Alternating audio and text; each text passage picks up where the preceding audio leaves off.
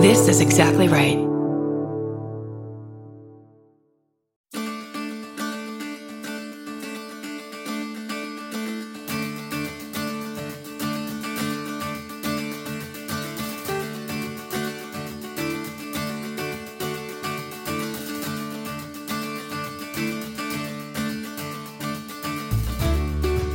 Hello, everyone, and welcome to another episode of Sitting Down with Dr. Dan, a premium episode. We love offering our subscribers episodes once a month with this special bonus content. And we love answering your questions, getting to know you, and talking about what's relevant, what's happening now in today's world. Today, we are joined once again by our favorite podcast producer, Laura Rossi, for an all new episode. Laura and I read and select your questions every month. So please keep sending them to us, DMing on Facebook, Twitter, or Instagram, or email us at podcast at drdanpeters.com. And here we go. Hey, Laura. Hey, Dan. Great to see you again. Um, we have terrific questions uh, this week, and of course, some current events that we'll talk about mm-hmm. the end mm-hmm. of the episode. Um, I also want to thank all of our listeners in our terrific community for continuing to send us incredible inquiries, questions, and just, you know, like help calls for help. So mm-hmm. the first question came in, it actually came in yesterday, and I put it right at the top of our question list because I, I just felt the energy from this parent of feeling overwhelmed and just needing kind of a 101, which everyone will get when I read the questions. So what came in as a series of questions, unedited here, are this Dr. Dan, my child needs a diagnosis where to start. What is the cost for evaluation and diagnosis? Is school interviewed for the evaluation? And once you have a diagnosis, now what? Get the school involved, ask the school for accommodations, switch schools, homeschooling, help. And, you know, I've been there and I'm continuing to, you know, navigate this with a young adult. Um, it's really overwhelming. And I'm sure you can yes give some some advice and just comfort to this confused yes. parent. Yeah, I can sh- uh, share the uh, experience personally and, of course, professionally as well. So it is a very multifaceted uh, qu- question because there are many ways to do this. So, first off, a good place to start always is with your pediatrician or family practitioner because when we talk about diagnoses there's several type of diagnoses. We can have a learning diagnoses we can have a developmental diagnoses as we call them like an adhd or autism spectrum disorder. Um, there are the emotional challenges like anxiety, depression, obsessive compulsive disorder, and then there are other processing issues, auditory processing, visual processing best place to start is with a medical practitioner. They are often, especially these days, the easiest to get access to just because everyone is so inundated due to the pandemic. And that is the low cost way through your insurance to get that baseline, to get some professional feedback of um, what might be going on. You can get a diagnosis for everything I just said, with the exception of learning disabilities, from a pediatrician, a behavioral pediatrician, a developmental pediatrician, or a family practitioner. Um, so start there, and it's the most cost effective. Often we need to dig a little deeper. And if you're looking at autism spectrum, you're looking at ADHD, and it might seem more complicated, then you can go the route of developmental pediatrician or behavioral pediatrician. And those folks have more specialized training in these developmental issues, and they also can do some of their own testing as well. Then, when we move on, there are psychologists, neuropsychologists. And when you go to a psychologist or neuropsychologist, um, you can get a diagnosis from a psychologist depression, anxiety, obsessive compulsive disorder, even ADHD without testing. However, we when we're getting to more complexity with processing issues, with social processing issues, um, with learning issues, you generally need diagnostic testing, which is often done by psychologists and neuropsychologists. That's when it gets more expensive. Um, that's when these evaluations cost in the thousands of dollars. They're very time consuming. Um, it's a huge commitment. Insurance can cover part of it um, for people who um, have particular insurances.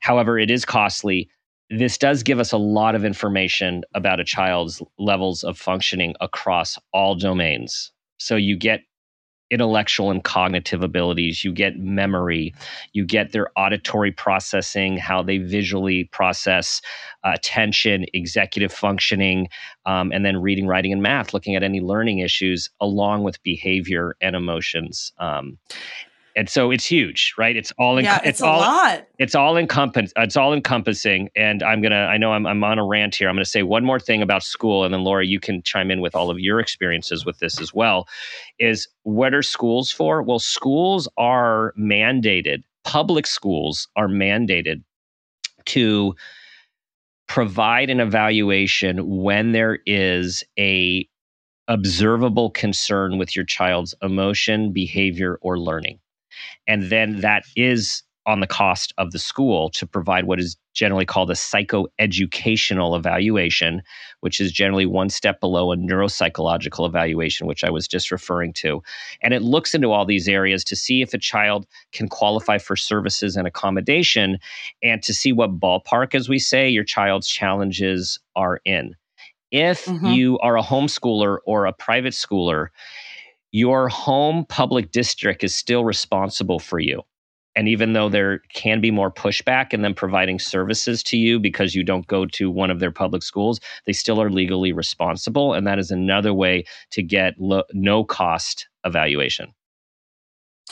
That was a great summary. You, I think you covered it all. And if I were a parent encountering this for the first time, I would feel really um, confident that okay you know there's going to be multiple steps to this. I'm going to navigate it sort of based on the professionals telling me what to do. Um, and you know the only thing i really would add dr dan is that um, as the parent it's it's not exactly your responsibility to figure out the school piece. You know so you're dealing with medical professionals.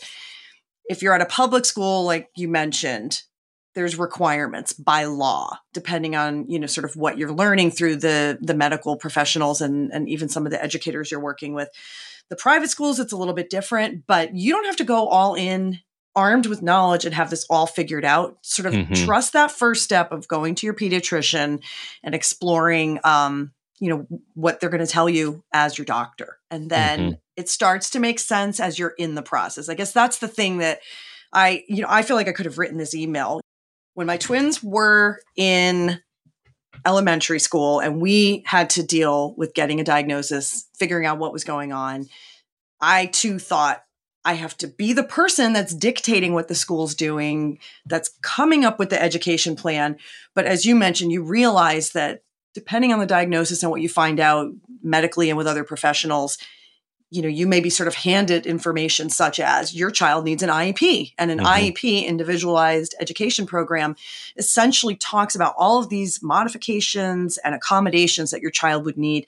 You will work in a collaborative way on a team and be in those meetings. So you don't need to walk in as a mom or dad and say, "Oh, these are the accommodations my child needs." You know, that's all going to sort of unfold, right. and you'll be learning as you go along. But it mm-hmm. seems really overwhelming, and it feels like in the beginning it lands in the lap of the parents, and yes. it's like learning a foreign language. Yes, and we would be remit. And again, I went through this as a parent as well. Even though being in this profession, I can tell you um, being an expert on one side, you still feel like a novice and overwhelmed on the other side when you're starting out in this process with your kids. Um, so I would be remiss if we didn't mention that schools don't always see things the way you do. And for particularly so so bright kids can often still perform above the minimum threshold for schools to determine there to be a problem. Um, the other thing that can happen is a child's emotional challenges might not be seen to be getting in the way of their academics.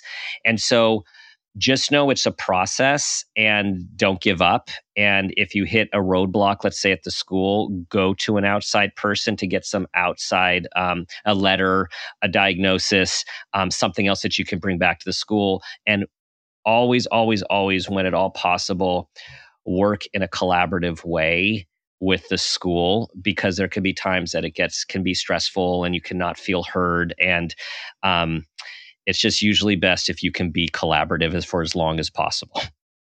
That's great advice. It's also making me have you know one more thing that i would feel remiss if i didn't mention which is regardless of degrees and expertise, you really are the expert in your child. Yep. And don't doubt your instincts and what you're seeing. And, um, you know, a lot of this jargon and language and paperwork is going to be really unfamiliar to you but you know don't waver in that you know your child whether this is happening with your 3-year-old your 5-year-old or your 15-year-old you know I wish someone had told me that you can really rely on you know you know child x you're the mom or the dad or you know you're there together as the parents and trust that. And um, you're right about you know kind of these higher functioning kids, or like you do a lot in your practice. You know the the twice exceptional. Mm-hmm. They are such high performers and higher achieving children that they can sort of self modify and accommodate and mask and get by and look right. like they're doing just fine, but really with a cost, right? With yeah, tremendous cost. Yeah. Exactly. So yeah. um, I thought this was a really great, yeah. great question. The other thing that you know may or may not be coincidences every year in our family, spring was the time for the new IEPs and the yearly review. I don't know, Dan, if that's just yep. a coincidence, but it seems to be that like at this wrap up when the year is as busy and crazy as possible for your children that's also when you're having the ip meeting trying to preset goals for the next year um, right so you know it's it's a lot and you can take the time you need um, you know yes in the process. So I'm actually, you. yeah, wait, I got, I got to add one more because I'm, I got one more. This is so good. and it's so relevant is the other part of the question was related to, do we switch schools? Do we homeschool? Like, what do we do? And, um, you know, we're at the, you know, two years plus into the pandemic.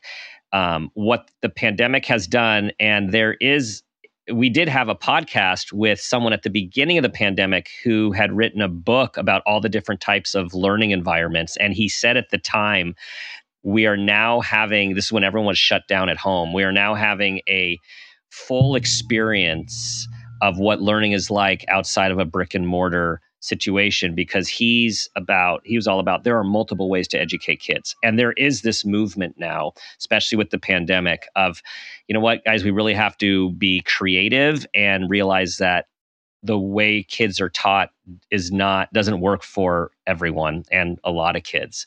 So I would empower True. you to look at different learning environments depending on the situation, depending on the diagnosis, the the profile, the levels of functioning and concern, how much the environment is able to support and match.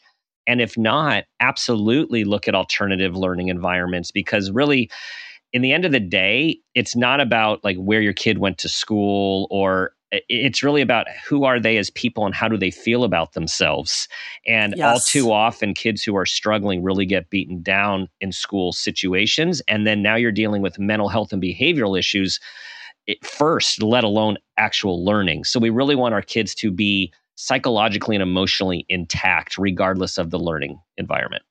Yes and and that that is a great wrap up on on this question and topic because parents there are choices mm-hmm. and you should feel empowered and our kids know that and we saw it even in our own house how learning remotely was actually better for one of our children and worse for the other and so it's very individualized um, and I think, uh, yeah, this this is a great question. I'm almost thinking as we're sitting here that we need to do a whole show. Mm-hmm. Maybe there's a whole podcast yeah. on this with some experts or even someone kind of talking through things like, you know, what's a neuropsych? Right. People don't know that term if they haven't yep. walked kind of that path. So I'm really thankful to our listener E for writing in. And like I said, this just rose to the top of the the question pile. So moving on to number two this is a, a common like these are all kind of seasonal questions i'm realizing but um, number two was a dm that we got on instagram. My student is home from college for the summer. He is responsible and mature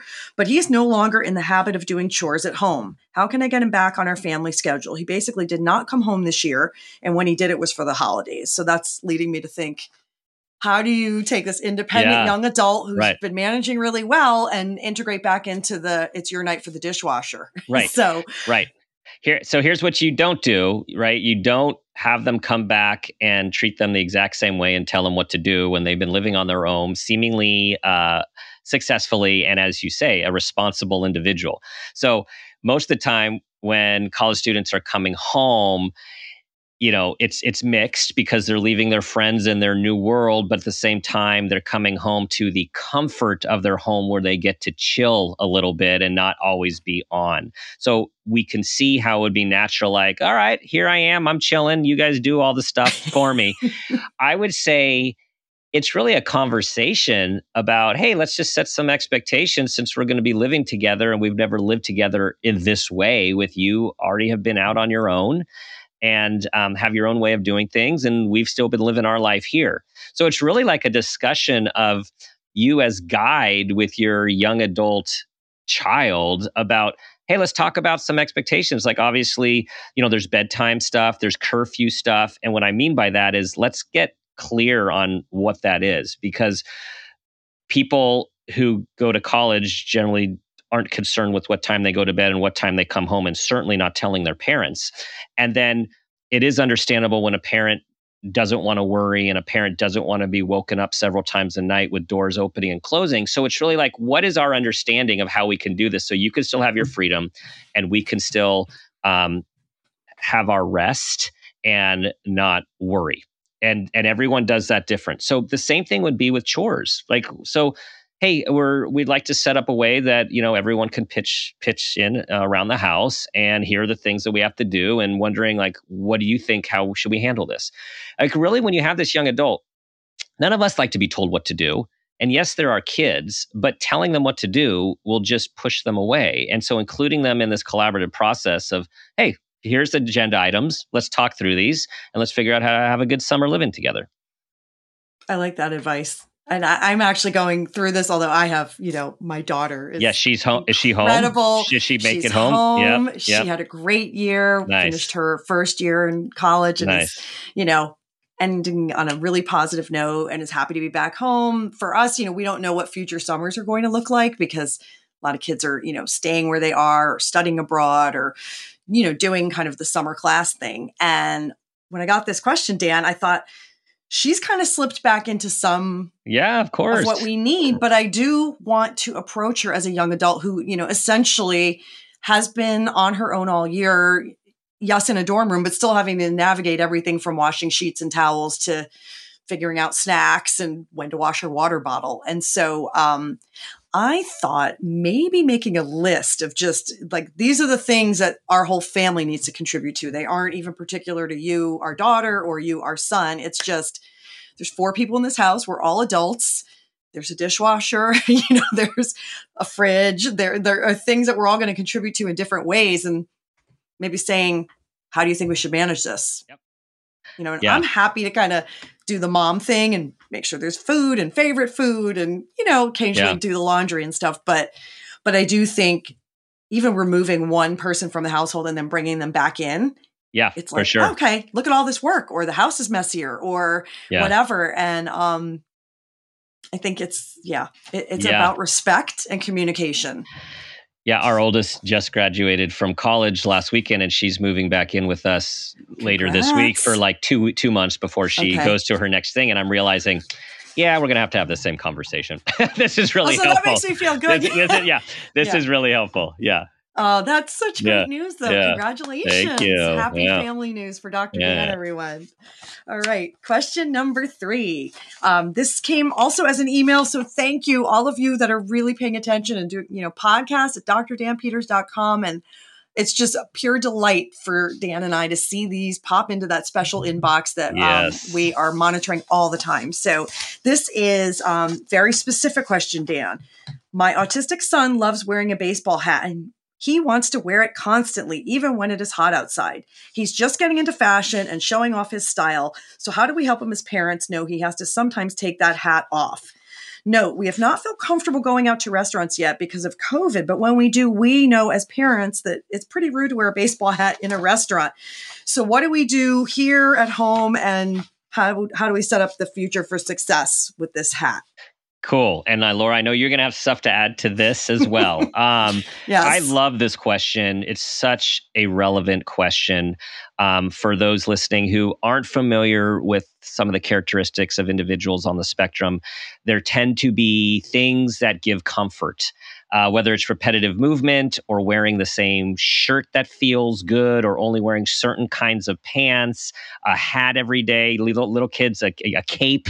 There's just these things that with it feel it's it's it's soothing and it helps with regulation. And without it it could be the opposite. It could be very upsetting very dysregulating and very challenging emotionally and behaviorally. So first off I know we're, we're having a child who's clear. We don't know the exact age, but they're clearly getting older because they're starting to be aware of so the socially what's going on around them in fashion.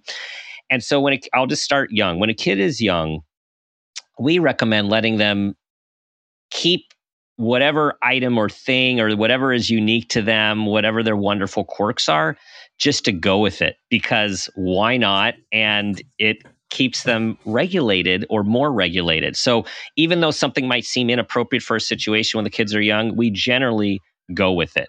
Now, as the kids are getting older, what you have here is an opportunity, A, and B, I still think it's about exercising flexibility. So, what I would say is, on the one hand, if your child is now becoming socially aware and into fashion, he will be interested in learning about how the world works and looking around you to see if what you're doing or how you are appearing is matching what some of the other people are doing or not. So it's really a great social skills and social processing exercise to say, okay, let's look around here.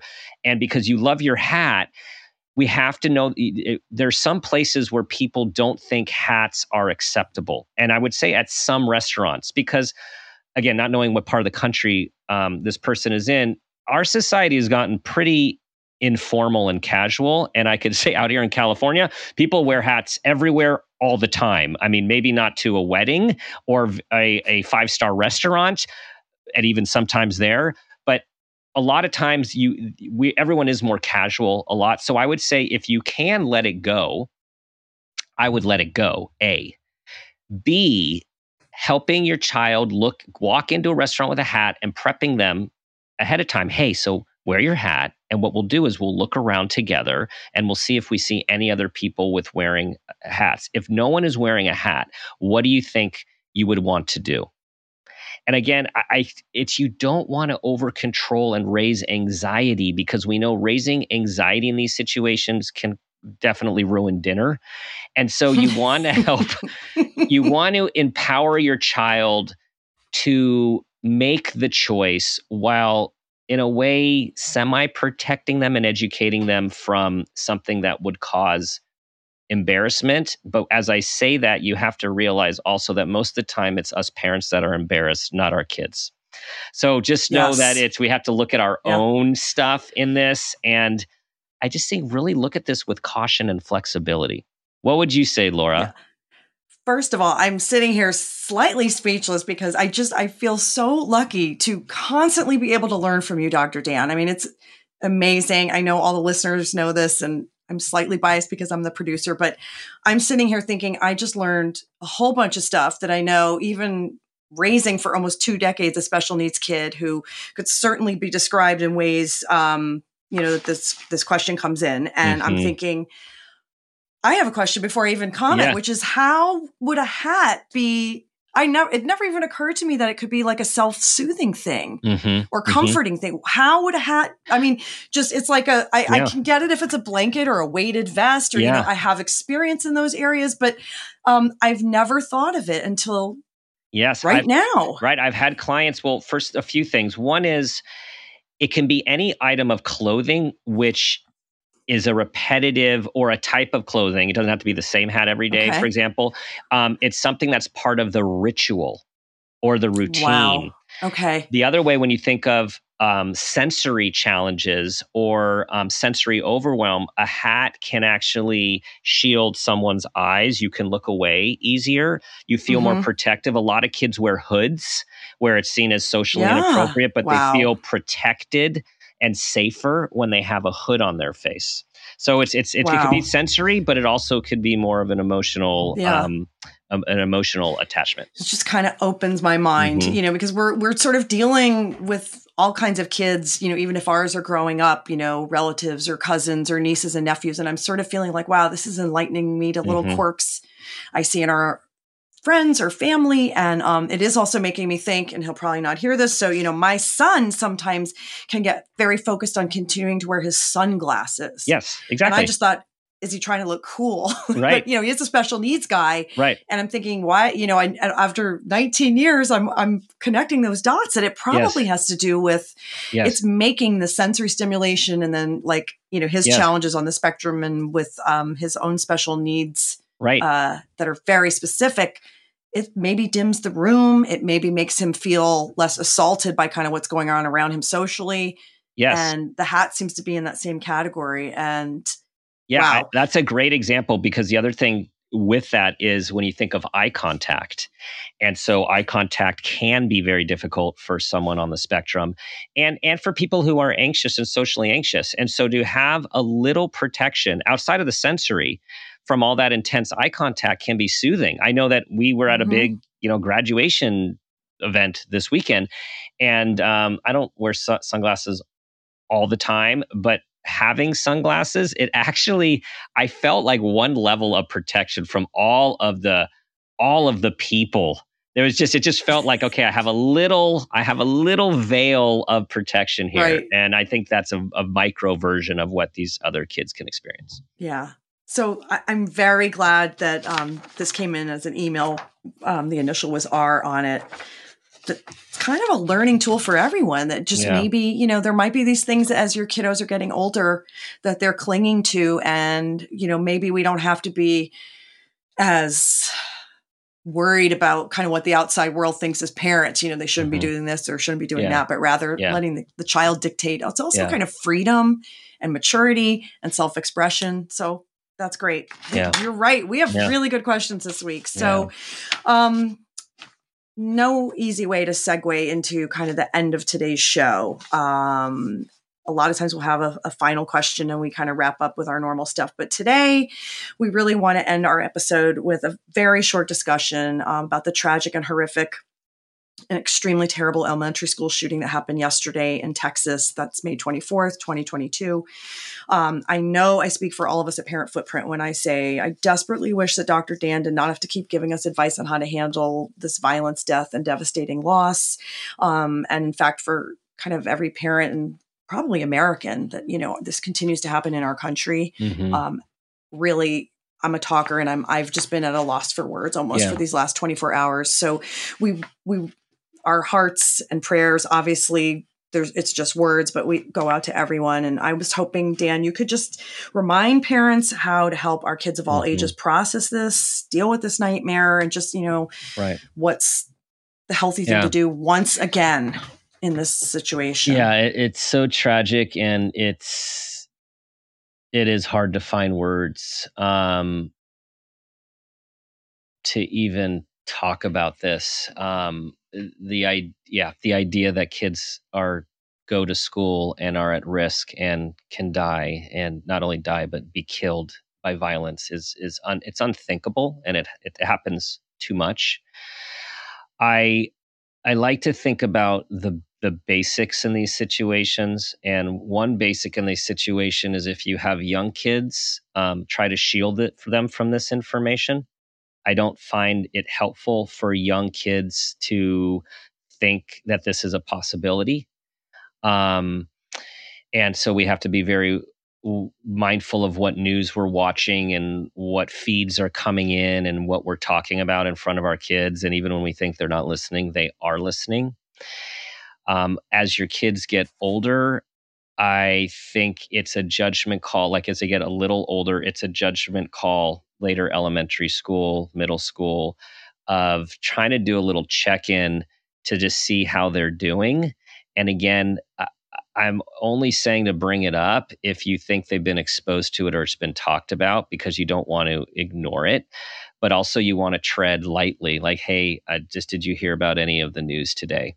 And mm-hmm. just tread lightly because we're all compartmentalizing um, this information I compartmentalized it when I heard it yesterday, and it wasn't until um, getting ready to watch the uh, basketball championship, Golden State Warriors, my team, when Steve Kerr, who is an amazing human being, spoke out and said, um, I'm not talking about basketball. And he just went in a very impassioned just way about what is going on in our our um, legislature and what needs to change and like that's what i like that's when it got me. Yeah and uh, mm-hmm. uh and so it's like we're all trying to keep the lid on until we can't keep the lid on. So i'm saying so with our kids we don't want to necessarily take the lid off if they're not there if they're compartmentalizing.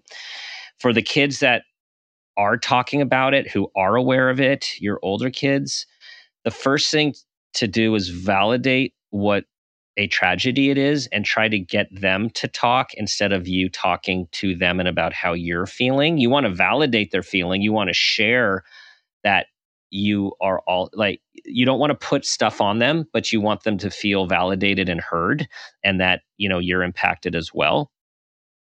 And then we have to go to percentages. Like the way to we to reduce fear is you know when we think there's going to be an earthquake we think there we're going to die in a plane crash we're afraid of you know a massive fire all the stuff that's that's happening um, a shooting we have to go back to telling them you know these tragedies we hear about them when they happen and they're terrible but we have to remember it's just like a car fatal car crash like the the incidences are any incidence is too much, but they are minuscule in terms of kids going to school every day and this happening. They're very low. And then finally, depending on the kid, most schools now have drills. You know, I mean, the thing is, the kids know mm-hmm. about this because the schools and the teachers have drills, which is crazy to think about, but mm-hmm. understandable. So I just feel like take one step at a time and do your best to get your own emotional overwhelm um, and, and, and intense emotions as best you can. Talk them through with a friend a spouse a family member or on your own on a run a walk a hike and so you can be as grounded as possible so your kids don't also have to take on and experience your own big emotions which are valid in the in the context of this very difficult conversation. I can't add anything to that except to say thank you. Yeah. And um, I may just, you know, obviously these are our special uh, bonus episodes, but maybe what we can do is just pull a few quotes um, to put them on our Instagram. And for anyone listening now, you know, we are here for you for this kind of advice. If you're mm-hmm. struggling mm-hmm. or you, you know, want to go deeper with, you know, talking about this stuff with your kids, you know, this is the place that we want to do that. And we can always figure out ways to answer your questions. If they don't end up on a bonus episode, we can try to address stuff on social media yeah. or recommend articles. But, um, you know, this is one of the things that we feel is our mission to support, you know, parents and families and kids yeah. through all of the stuff that we're navigating in life. So thank you. I yeah. think, um, you know, it's, yeah, it's just, yeah, yeah, it's heavy stuff, but we, you know, uh, we agreed. Yeah we could have i felt like almost skipping today's show in a way and then i thought you know what that's not doing no, the work sh- and the service that we have to do um, for our community and we got to keep showing up. everyone. Yeah. Yeah. And as parents you guys um, r- respect for all of you who keep showing up keep showing up you kept showing up through the uh, pandemic. You keep showing up to your family to to work um, to friends to your kids. And um, that's what we have to just try to take everything in the moment and uh, one day at a time.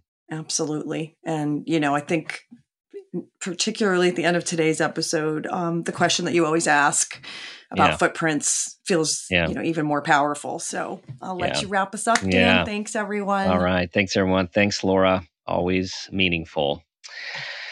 So, you all know because you're listening, you can subscribe on the Wondery app to hear all our bonus episodes and our podcast ad free. Thank you for listening to our weekly podcast, Parent Footprint with Dr. Dan. We drop new episodes every Thursday, and man, do we have, we just have great guests, great discussions happening. Follow us at Parent Footprint Podcast on Facebook and Instagram. You know, you can email uh, drdanpeters.com. And remember, as Laura said, we're going to close to ask yourself the question I ask myself each day What footprint do you want to leave?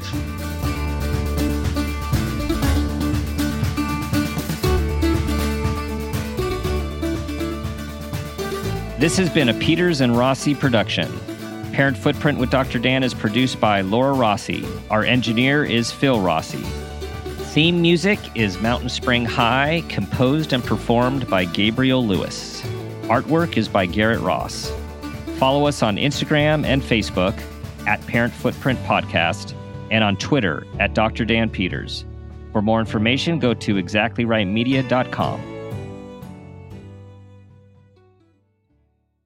Follow Parent Footprint with Dr. Dan on Apple Podcasts, Spotify, or wherever you like to listen so you don't miss an episode. If you like what you hear, rate and review the show.